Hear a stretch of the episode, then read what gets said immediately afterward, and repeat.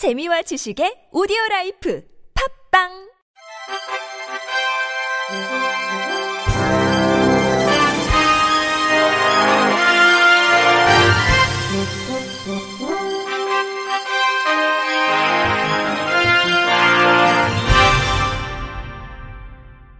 청취자 여러분 안녕하십니까? 8월 3일 월요일 KBRC 뉴스입니다. 국회 문화체육관광위원회 소속 미래통합당 김예지 의원이 최저임금법에서 제외된 중증장애인 근로자를 지원하기 위한 최저임금법 일부 개정 법률안과 장애인 고용법 일부 개정 법률안을 대표 발의했습니다. 김 의원에 따르면 현행법은 정신장애나 신체장애로 근로능력이 낮은 사람은 최저임금 적용에서 제외하고 있으며 지난해 기준 최저임금 적용 제외 장애인 근로자의 평균 급여는 법정 최저임금의 40%에도 미치지 못하는 것으로 나타났습니다. 또 최저임금 적용을 받지 못하는 장애인 근로자의 숫자는 2013년 4,495명에서 2015년 6,971명, 2018년에는 9,413명으로 매년 급격히 증가하고 있으며 한 달 10만원에서 30만원 사이의 임금을 받는 근로자 또한 중증장애인 근로자의 30%에 달하는 것으로 나타났습니다. 이에 김 의원이 발의한 개정안은 장애로 근로 능력이 낮은 사람을 최저임금에 적용해서 제외하지 않도록 해 장애인 근로자의 임금을 보장하는 한편 최저임금법 개정으로 발생할 수 있는 고용 위축을 보완하기 위해 최저임금의 한도 내에서 임금의 일부를 국가가 지원할 수 있도록 하는 내용을 담고 있습니다. 김 의원은 OECD 국가 중 한국처럼 장애인을 최저임금의 적용 대상에서 일방적으로 제외한 국가는 3개국 뿐이라며 타 선진국들은 국가가 보조금을 지급하거나 별도의 임금 기준을 마련하고 있다고 지적하며 장애인 근로자를 대상으로 한 별도의 최저임금 기준안을 마련하고 장애인 근로자들 또한 최소한의 생계를 보장받을 수 있도록 개정안의 국회 통과를 최선을 다하겠다고 입법 의지를 밝혔습니다. 국회 보건복지위원회 소속 미래통합당 이종성 의원이 어린이 노인 및 장애인 보호구역 지정 시 시장 등이 할 수 있는 제한 금지 조치를 동일해 규율하는 도로교통법 일부 개정 법률안을 대표 발의했습니다.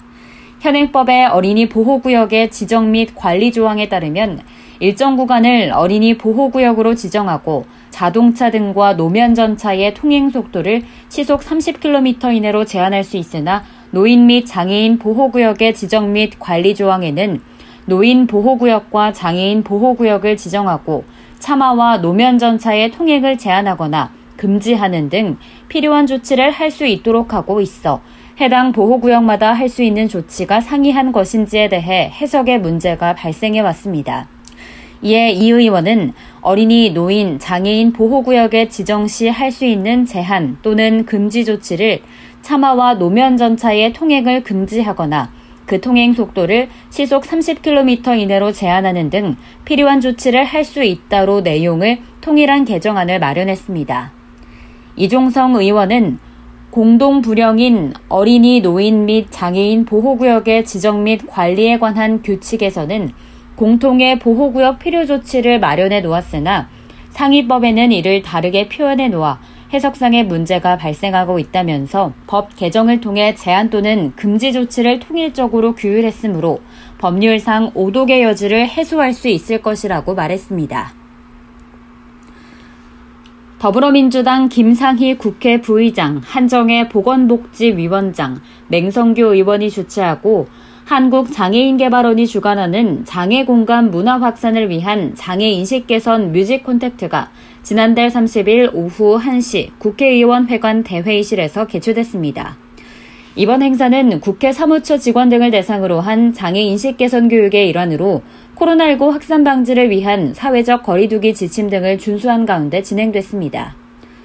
행사에서는 개발원과 사업 수행기관인 인천 장애인 정보화 협회 꿈꾸는 마을, 발달장애인 예술협회 아트위켄이 토크 콘서트 방식으로 중증장애인 참여형 장애인식 개선 프로그램 사업을 소개하는 시간을 가졌습니다.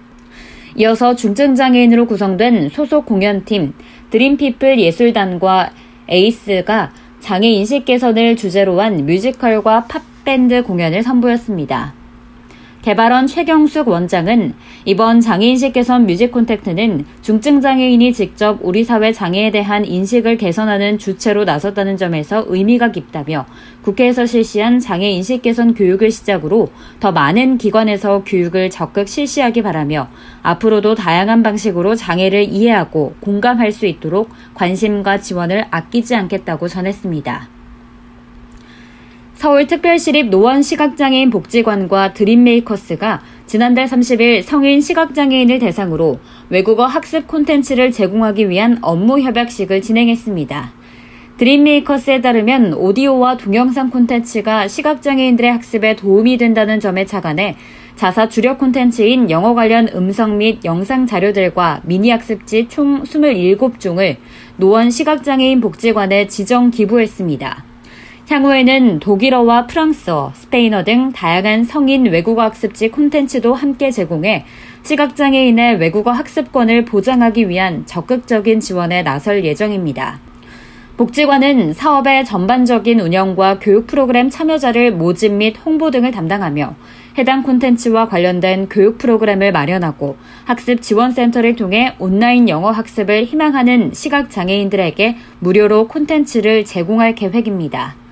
한편 드림메이커스 주는 매일 조금씩 쉽고 즐겁게 공부하여 꿈을 만들고 이루어가자는 슬로건을 내세우며 성인들을 대상으로 한 미니 학습지 브랜드로 영어와 독일어, 프랑스어, 스페인어 등 다양한 외국어 오디오 및 동영상 교육 콘텐츠를 제공하고 있습니다. 부산 점자 도서관이 오늘부터 다음 달 28일까지 전국의 등록 시각장애인을 대상으로 2020년 시 수필 공모전을 진행합니다. 시 부문은 분량 제한이 없고 수필 부문은 A4 용지 2매 혹은 전판용 점자지 5매에서 6매 혹은 200자 원고지 8매 내외의 분량으로 주제는 자유입니다. 1인 한 작품에 한해 개인 자격으로 참가 가능하며 접수 작품은 국내외 타 공모전이나 문학지 등에 출품되지 않은 순수 창작품이어야 합니다. 당선자는 오는 10월 28일 꿈깃는 도서관 홈페이지에서 확인할 수 있으며 당선작은 도서관 소식지에 게재될 예정입니다. 대상 한 편에는 30만 원, 최우수 한 편에는 20만 원, 우수 한 편에는 10만 원, 장려 두 편에는 각 5만 원이 수여됩니다. 접수는 우편이나 이메일 또는 꿈깃는 도서관 사이트를 통해 할 수 있으며 자세한 사항은 부산 점자 도서관으로 문의하면 됩니다. 끝으로 날씨입니다. 서울과 경기, 강원 영서 지역에서 내일 새벽부터 낮 사이 많게는 시간당 120mm의 물폭탄을 쏟아낸 뒤 오후부터는 다소 잦아들겠습니다. 내일 밤 사이 다시 강해질 전망입니다. 이렇게 중부지방의 비는 강약을 반복하며 이어지겠습니다. 이상으로 8월 3일 월요일 KBRC 뉴스를 마칩니다. 지금까지 제작의 류창동, 진행의 김예은이었습니다. 고맙습니다. KBRC.